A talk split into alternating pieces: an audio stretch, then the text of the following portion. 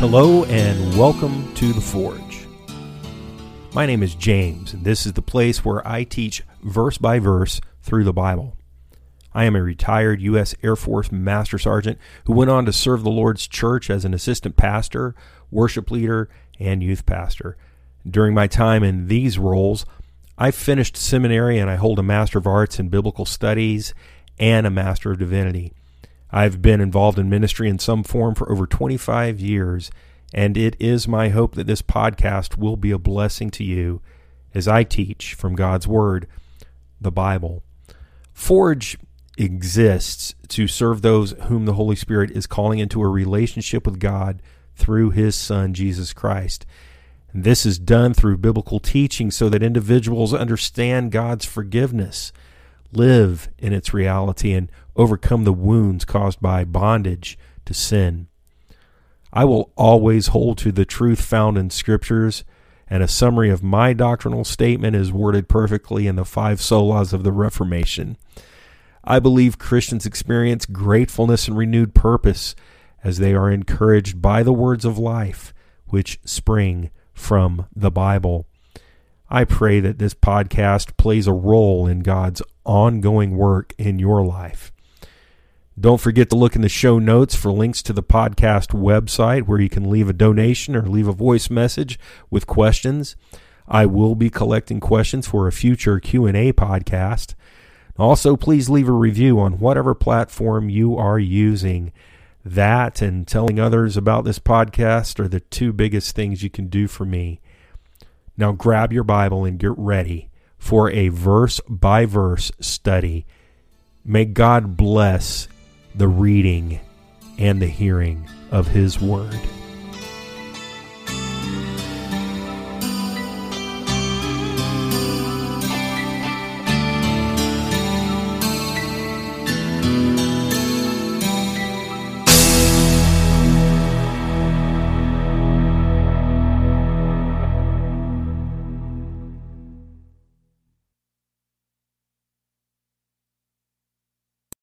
Hello again, and welcome back to the Forge. Today we pick it up in Genesis 33, and I would point out to you that this chapter actually is a continuation from the previous chapter without interruption. As a reminder, the chapter and verse, dis- the distinctions, the divisions that we make in our Bible today were inserted there for our easy reference. So that if I give you something like chapter 33, verse 1, you know where I'm talking about. So try to think of chapter 33 here as the same record of events and people as we looked at in the previous episode in the previous chapter. What am I saying? I'm saying chapter 33 is a continuation of chapter 32. And in this episode, I'm going to give you a summary first of what we are about to read. And this is something that I do from time to time. It's not the usual way that I do a Bible study, but sometimes it's good to do this because it gets us mentally prepared. So be on the lookout for these events as we read through the chapter. So the first thing we'll notice when we get into the actual reading of the scripture, Genesis 33, we'll notice that Jacob will see Esau coming out to meet him. And Jacob, in response to this, arranges his family so that the servant wives and their children are in front, and Leah and her children are to follow, and then the final grouping is Joseph with his mother Rachel. So when we get to this part of the chapter, ask yourself why this particular order was chosen by Jacob. Do you think there is some sort of favoritism being shown here? Uh, ask yourself what impact do you think that this would have upon a family? Do you think that they see anything special about the way that they are being arranged? And what do you think this communicates to Esau? And after this parade of family members uh, Jacob, you know, after he arranges it this way, Jacob comes out and he bows down seven times uh, as he goes out to meet Esau. And all of this is going to happen within the first three verses. So I want you to be watching for it. And what a surprise it must have been to see that Esau actually gets emotional, as we will read. And he embraces Jacob rather than launching an attack on Jacob. And after this embrace, Jacob's family members come forward to meet their uncle Esau or their brother in law, as the case may be. And they do this in the order that Jacob had arranged them. So when Esau asks about the herds that um, he has seen, Jacob says that he sent them. Why did Jacob send them? That's a good question to be pondering as we read through this. And we know from the last episode that Jacob wanted to win favor with Esau. So Esau at first is going to refuse to take the cattle and the gifts from Jacob, but Jacob urges him to take the gifts. So ask yourself, why do you suppose that Esau refused the gifts and only takes the gifts after Jacob insists on it? Jacob then explains that he's got to take a slow pace and he encourages Esau not to wait on him. And we are then going to see that Esau offers protection to Jacob. He says, Look, I'll leave some men behind. But Jacob refuses Esau's offer of protection. So we see these brothers go their separate ways at this point. Esau goes to the region of Seir, and Jacob heads toward Succoth, finally arriving in Shechem. And when Jacob gets to Shechem, he buys land and he builds an altar to God. So by now, hopefully, you've had a chance to find Genesis 33. And hopefully, you will see these things as we read the Word of God. And again, I would just remind you if you've been listening to my episodes, I don't normally do it this way, but I've already given you a summary of what we are about to read. Sometimes it's good to do that because, as I said, it gets you mentally prepared and you can be watching for these things as we read them in the scripture. So, Genesis chapter 33, let us read the word of the living God. Now Jacob lifted his eyes and looked, and there Esau was coming, and with him four hundred men. So he divided the children among Leah, Rachel, and the two maidservants. And he put the maidservants and their children in front, Leah and her children behind, and Rachel and Joseph last. Then he crossed over before them and bowed himself to the ground seven times until he came near to his brother. But Esau ran to meet him and embraced him and fell on his neck and kissed him, and they wept. And he lifted his eyes and saw the women and children and said, Who are these with you? So he said, The children whom God has graciously given your servant. Then the maidservants came near, they and their children, and bowed down. And Leah also came near with her children, and they bowed down. Afterward, Joseph and Rachel came near, and they bowed down. Then Esau said, What do you mean by all this company which I met? And he said, These are to find favor in the sight of my Lord. But Esau said, I have enough, my brother. Keep what you have for yourself. And Jacob said, No, please. If I have now found favor in your sight, then receive my present from my hand, inasmuch as I have seen your face as though I had seen the face of God, and you were pleased with me. Please take my blessing that is brought to you, because God has dealt graciously with me, and because I have enough. So we urged him, and he took it. Then Esau said, Let us take our journey, let us go, and I will go before you. But Jacob said to him, My Lord knows that the children are weak, and the flocks and herds which are nursing are with me. And if the men should drive them hard one day, the flock will die. Please let my Lord go on ahead before his servant. I will lead on slowly at a pace which the livestock that go before me and the children are able to endure until I come to my Lord in Seir. And Esau said, Now let me leave with you some of the people who are with me. But he said, What need is there? Let me find favor in the sight of my Lord. So Esau returned that day on his way to Seir. And Jacob journeyed to Succoth, built himself a house, and made booths for his livestock. Therefore, the name of the place is called Succoth. Then Jacob came safely to the city of Shechem, which is in the land of Canaan, when he came from Padan Aram, and he pitched his tent before the city.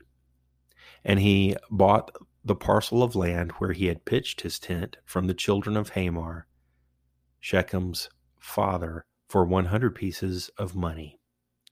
Then he erected an altar there and called it El Elohi Israel. It has been said, and perhaps you've heard this saying before, that truth is stranger than fiction. In my humble opinion, that is what we see here. And I would go even further to say, in the words of Arthur Pink, that certainly truth is more accurate than fiction. Why do I start off today's episode like this, talking about truth and fiction? Well, it's because the Bible is unlike any other book in the history of the world in that it openly exposes the flaws of men and women whom we would consider to be righteous, holy, heroes, even of our great faith. Uninspired writers will build up the hero in their story or their myths, their fictional works. Everybody wants a Superman. They want a superhero. They want to see someone who is unbroken, undamaged, unblemished, unbeatable. But when the Holy Spirit is writing the book, this is not so. he exposes the heart of Jacob for all the world to see.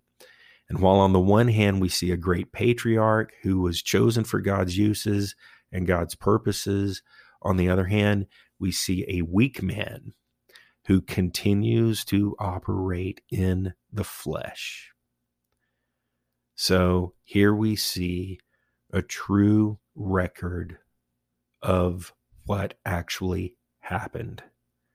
This is not a fictitious story.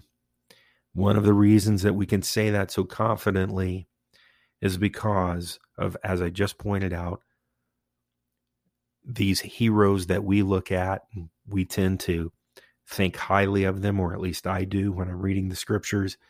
We should also remember that the Holy Spirit inspired writers to expose the truth, the whole truth, the full truth and we see the motivations, we see the sinful heart, even of God's chosen. And this also points out to us that there's not anything you can do that will help you to win favor with God. There's not anything you can do that will somehow stack up good points for you as opposed to negative points or demerits. It's not like you have two buckets and one bucket is good and one bucket is bad. And if you fill up your good bucket, then you find favor with God. No, my friends, as Christians, we know that we bring nothing to our relationship with God except the sin that made our forgiveness necessary. That's all we bring. So we will remember from our last episode that Jacob had just wrestled with the one without a name and he obtained a blessing. And it's interesting here that we know that he asks who I believe is Jesus, who I believe is God in the flesh and the uh, pre incarnation, if you will, showing up here wrestling with Jacob. And Jacob asks, What is your name? And he says, Why do you ask me my name? so remember from that wrestling match that Jacob, the supplanter, the heel catcher, has been renamed. And who was he renamed by? Well, he was renamed by the most holy God. And he was given the name Israel, which means to be governed by God.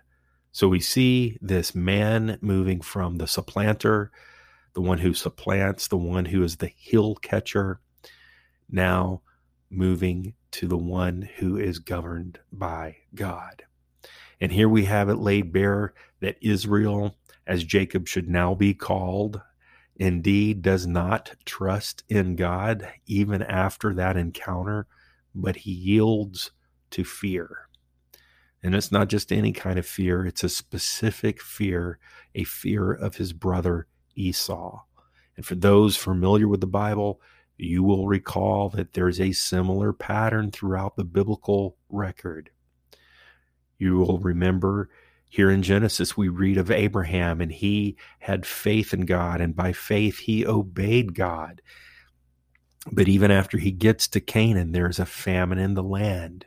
And where did Abraham go? Do you remember? He went to Egypt. Elijah is another one. He faces the 400 priests of Baal at Mount Carmel.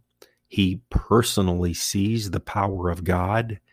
And the next thing he does is run from Jezebel for fear of his own life. And then we have King David, who, as a boy, goes out to meet Goliath, and by the power of God, he slays Goliath, who is a giant, only later to run away from Saul. And we have the disciples of Christ in the New Testament. They are witnesses to the transfiguration. Yet the next day, these same men, the Bible tells us, they cannot cure a lunatic because of why? Do you remember? Because of their unbelief, according to the Gospel of Luke. And think of our unfolding saga here. Jacob dares to hold on to the divine wrestler, as Pink calls him in this previous chapter, but now he's bowing down seven times before Esau. So he had enough courage to hold on to the eternal Son of God in a wrestling match and say, I'm not going to let you go until you bless me. And now here he faces a mere man, Esau, and he's bowing down. And he calls Esau Lord, and he calls himself a servant. And this brings out an interesting feature that we will see from now on until the end of the book of Genesis when our patriarch here behaves in a manner after his flesh, the scripture will call him Jacob. But on the other hand, I want you to watch out for places where he is called Israel. And in those places where he's called Israel, you'll find that he's operating with full dependence upon God. And this does not happen in the biblical record here by accident. Uh, no, it, it's communicating something to us about the nature of the heart of the man. So, there's two verses of scripture as I was going through this that come to mind as we contemplate these things. The first, I would remind my audience that we did cover the book of James during our first season. So go back there and I want you to contemplate James chapter 1, verses 23 through 25. James chapter 1, verses 23 through 25. And this is what it says there it says, For if anyone is a hearer of the word and not a doer, He is like a man observing his natural face in a mirror. For he observes himself, goes away, and immediately forgets what kind of man he was. But he who looks into the perfect law of liberty and continues in it, and is not forgetful hearer, but a doer of the work, this one will be blessed in what he does. And as we just noticed from the examples of Abraham, Elijah, David, and those favored disciples, and we see it here in Jacob, how easy it is to be an eyewitness to the very word of the living God, but then fail to live fully in its promises due to our own unbelief. So, what are we to do then? It seems as though our case is utterly hopeless. If these great men of the Bible can fail so miserably, then what can I expect out of myself? well, dear Christian, first of all, remember that these things uh, are here recorded in Scripture for our comfort. We should be reminded when we do fail, when we do things that we shouldn't do, while calling ourselves Christians, we should remember that, hey, look, we are in some good company. But remember this also, and this is the second verse that I wanted to share with you. It comes from John chapter 8, verse 26. And this is Jesus talking here. And he states in part, he says, I always do the things that please the Father. Here, Christ is talking about always doing the things which please the Father God. And this is great news for us, dear friends, dear Christians, because when I fall, and I can assure you that I will, my hope is in the one who always does the will of the Father. Because we have been born into the second Adam, not the first Adam that we read about here in the beginning in Genesis, but we have been born into the second Adam, that is the man Jesus, as the scripture says. It is his righteousness. It is his perfect record which covers mine. And not only does it cover mine, it indeed completely does away with my record of failures and all of the record of my flesh. It is done away with because I have been born in Christ. Do you understand that, dear Christian? So, just as Jacob does not live in the power of his new name, we have failed, Christians, at times to live in the power of our new name. What do you mean? What's our new name? I'm so glad you asked. You see, the Bible says that we are saints, we are sons, we are joint heirs with Christ. So may we live this way as we face the Esau or Esau's plural of our own life. You know, R.C. Sproul writes, and this is a quote he says, Jacob greeted Esau as a vassal greets his patron in the ceremony of a royal court with a difference appropriate appropriate to a superior. Note the sevenfold obeisance which is common practice in the ancient Near Eastern court protocol, the submissive address of a servant to his lord, and the presentation of gifts of homage. in contrast, Esau greeted Jacob as one brother greets another after a long separation. We see that there was no need for Jacob's fear. Friends, do not doubt the power of the Holy Spirit to change a heart. He alone can take out the heart of stone and replace it with a heart of flesh. And I would submit for your consideration that it was not the giving of gifts from Jacob to Esau that changed Esau's wrath to tenderness. No, this was a work of the Holy Spirit. Proverbs 21 1 tells us, The king's heart is in the hand of the Lord, like the rivers of water. He turns it wherever he wishes. It was God who changed the heart of Esau as Jacob pleaded the promises of God. We should note Esau's initial refusal to accept the gifts from his younger brother. This, at least to me, shows that Jacob had no real need to plan, or as so many have stated concerning Jacob, scheme. Jacob is known as a schemer.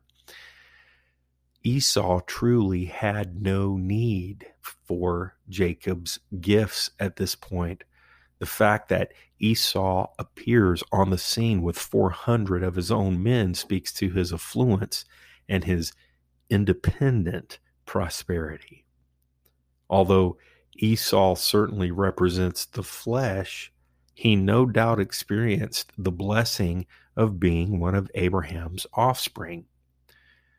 Just as God had taken care of Laban as far as the arrangement and the relationship and the business between Laban and Jacob, God now takes care of Esau as well, and how quickly Jacob seems to forget. You know, and I would just add when I say that Esau had a benefit by being one of Abraham's offspring, there were blessings that come to Abraham's family and truly, it is based on God's covenant with Abraham. In fact, we read in places in scripture where God says, For your father Abraham's sake, I'm doing this. And what is God saying? He's saying, Well, I made a covenant with Abraham. And in many cases throughout the um, Bible, you'll see where God remains true to a covenant because of his word to the previous generation or the previous generation even before that, not based on anything that Esau did. So I do believe that Esau does see some prosperity and some affluence because he is, genetically speaking, an offspring of Abraham. So now, I want to call your attention to verses 10 and 11. Jacob states in these verses, he says, No, please, if I have now found favor in your sight, then receive my present from my hand, inasmuch as I have seen your face as though I had seen the face of God, and you were pleased with me. Please take my blessing that is brought to you, because God has dealt graciously with me, and because I have enough. So let me explain what is happening here. Jacob is not comparing the face of Esau to the face of God, but he is making a comparison about his experience. You see, at Peniel, in the previous chapter, Jacob wrestled with God, as I've already made reference to, another theophany, which was Christ before the incarnation. And we discussed that in the previous episode as well as earlier in this episode. But make note of this and don't forget the weight of it. Jacob had looked into the face of God, and his life was spared because God was full of grace toward Jacob. And Jacob now looks into the face of his older brother. And once again, his life is spared. Christians, we need to understand the gravity, the reality of Jesus being God. When they mocked him, when they hit him with their fist, when they spat upon him, when they pulled the beard from his face, when they drove the crown of thorns into his head. They were doing these things to the face of God. Think of God, the eternal Son, emptying himself of his glory and coming to earth. As the scripture tells us, the Word became flesh and dwelt among us. Think of it, friends. There is no other religious system in the world where their God or pantheon of gods or whatever it is that they worship condescends and comes to our level, takes on our form, bears our sin, so that he can open the door that all his chosen may come in. There's no other religion like that in the world, friends. And every false belief system there is, it is the other way around. Their gods, their goddesses, whatever it is they believe in, remains on the higher plane, and man must work and strive and try and earn his way and achieve work for it, that they might find favor with their false God. So think of it. Jacob, who looked into the face of God, now looks into the face of his older brother. And you know, the scripture tells us that no one can see God and live. Why is that? Because of his glory, because of his holiness, because of his righteousness. And this is why Christ came. That someone like me, that someone like you, someone like Jacob could look on the face of God. And instead of being killed on the spot by the power of a holy, righteous God, we find life. Instead of death, we find life. These are powerful, powerful things to contemplate. And once again, we see God acting on behalf of Jacob, sparing his life, not just once, but twice. And so when Jacob says here, receive my present from my hand. And he says, Take my blessing that is brought to you. He is communicating something here beyond the mere value of the gifts. The sense that we have in the Hebrew is that God has given all these things to include the blessing of children. And did you catch that? that children are a blessing. he says, All of this is because God has shown favor to me, Jacob. Not only that, Jacob is recalling the theft of the blessing, the paternal blessing that was to come from Isaac, which we covered in chapter 27. Jacob's not merely attempting to get on Esau's good side, but he is offering a form of restitution, while at the same time he's recognizing that he has enough due to God's favor.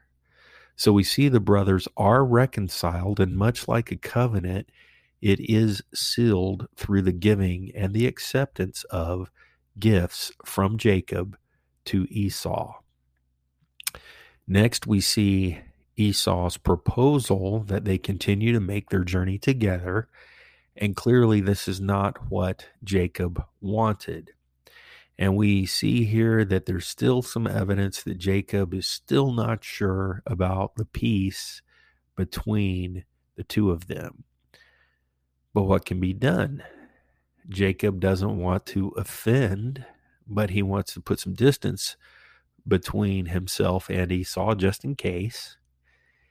And Esau appears to accept Jacob's need to take a slower pace, but he offers his own men to travel as protectors. And Jacob refuses this, even still. Now, we should note here that Esau is not a stupid man. He might be a lot of things, and he is clearly throughout this saga, he is a representation of the flesh and following the things of the flesh, being ruled by his flesh.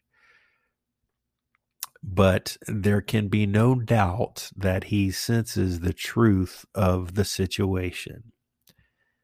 Jacob is still distrustful of him. And Jacob also lies right here to his brother.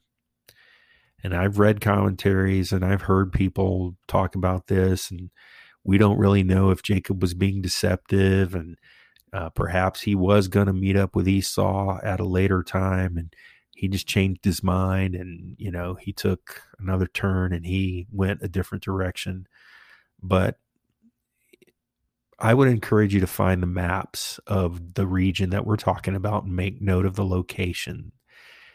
Uh, Jacob tells Esau that they will meet in Seir, but when uh, as soon as Esau um, takes off and starts moving, Jacob immediately starts heading towards Succoth. So it is my conviction, it's my belief that uh, indeed Jacob was not being totally straight with Esau in this matter. And if you go look it up, um, there's plenty of maps on the internet. If you've got a study Bible, often there are maps in the back of your Bible. You can look at them there. And these will give you an idea of where these brothers ended up and the distance that they kept from each other. And it's easy enough to find it uh, on the internet. But I want to close out our study today with a look at the last verse. We're told that Jacob builds an altar and called it El Elohi Israel. And I've probably overstated it at this point, just like I've talked about theophanies quite a lot. I've talked about these two letters, EL, the word El, but I'm going to bring it up here again.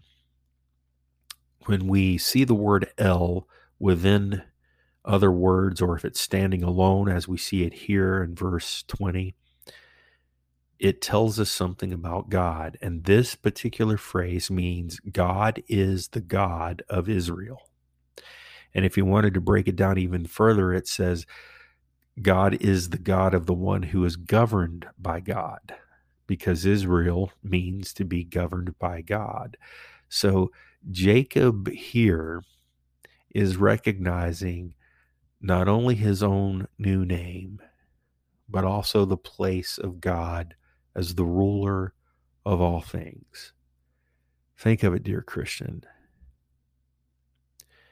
To the extent that we are indeed ruled by God is the extent that we truly trust our God. To the extent that we attempt to take things into our own hands is the extent that we are refusing to submit to his rulership.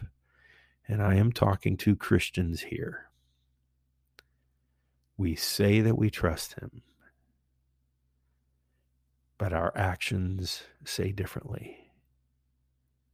We say that we trust him with our health, but then something comes along called COVID 19 I would remind you that we are in November of 2021, approaching 2022. And our government says, well, there's a disease, it's highly contagious. We're going to ask all you church people to stop meeting in your churches because that's not essential. And if you get a group of people together, and especially if you take it partake in um, what you guys call the Lord's table or communion, or if you partake in the waters of baptism, you're surely going to spread this COVID 19 all around. And what did we do here in the West?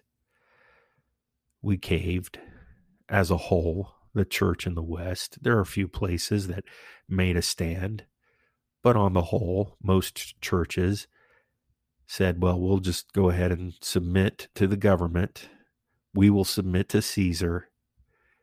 God understands these things, right? And He told us to submit to authority, right? So we just won't uh, have service for a month, which turns into two months or maybe more. Now, I'm not saying that we are no longer Christians. I'm not saying that there are not folks in those groups, in those fellowships, that were not Christians who followed this. But I am saying with our mouth, with our lips, we say, We trust you, God, to take care of us. But with our actions, we say, Just in case, we're not going to have church. Just in case, we're not going to partake of communion together. And the whole idea of the Lord's table is what? That I am partaking of a meal with you, my brother, with you, my sister, in community. Hence the word communion. What kind of community? A community of Christ.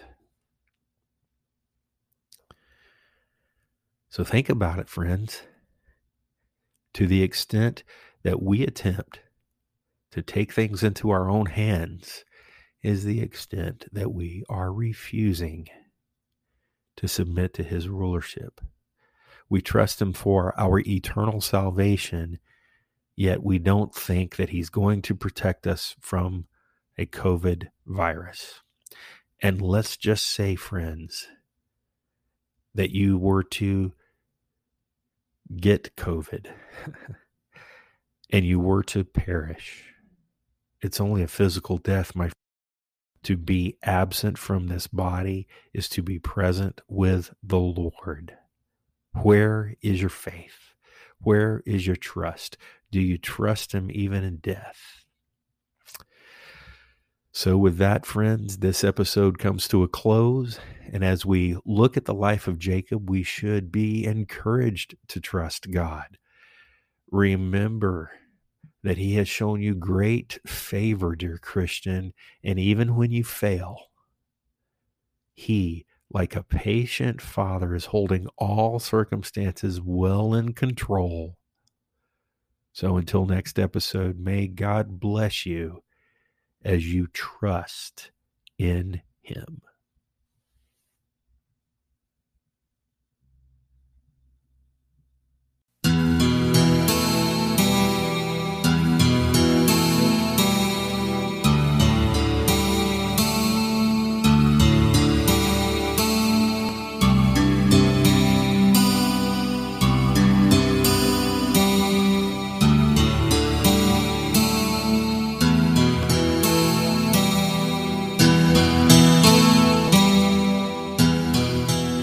Thank you again for listening to the Forge podcast.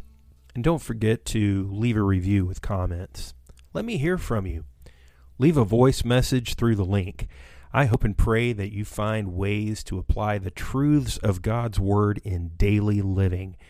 Remember, dear Christian, you are forgiven. It is by grace that you've been saved through faith.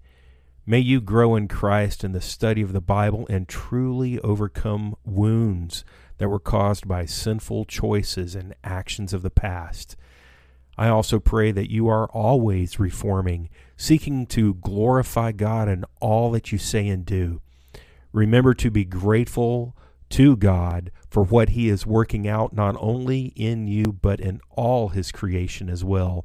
And lastly, be encouraged encouraged to serve God and others as you grow in Him.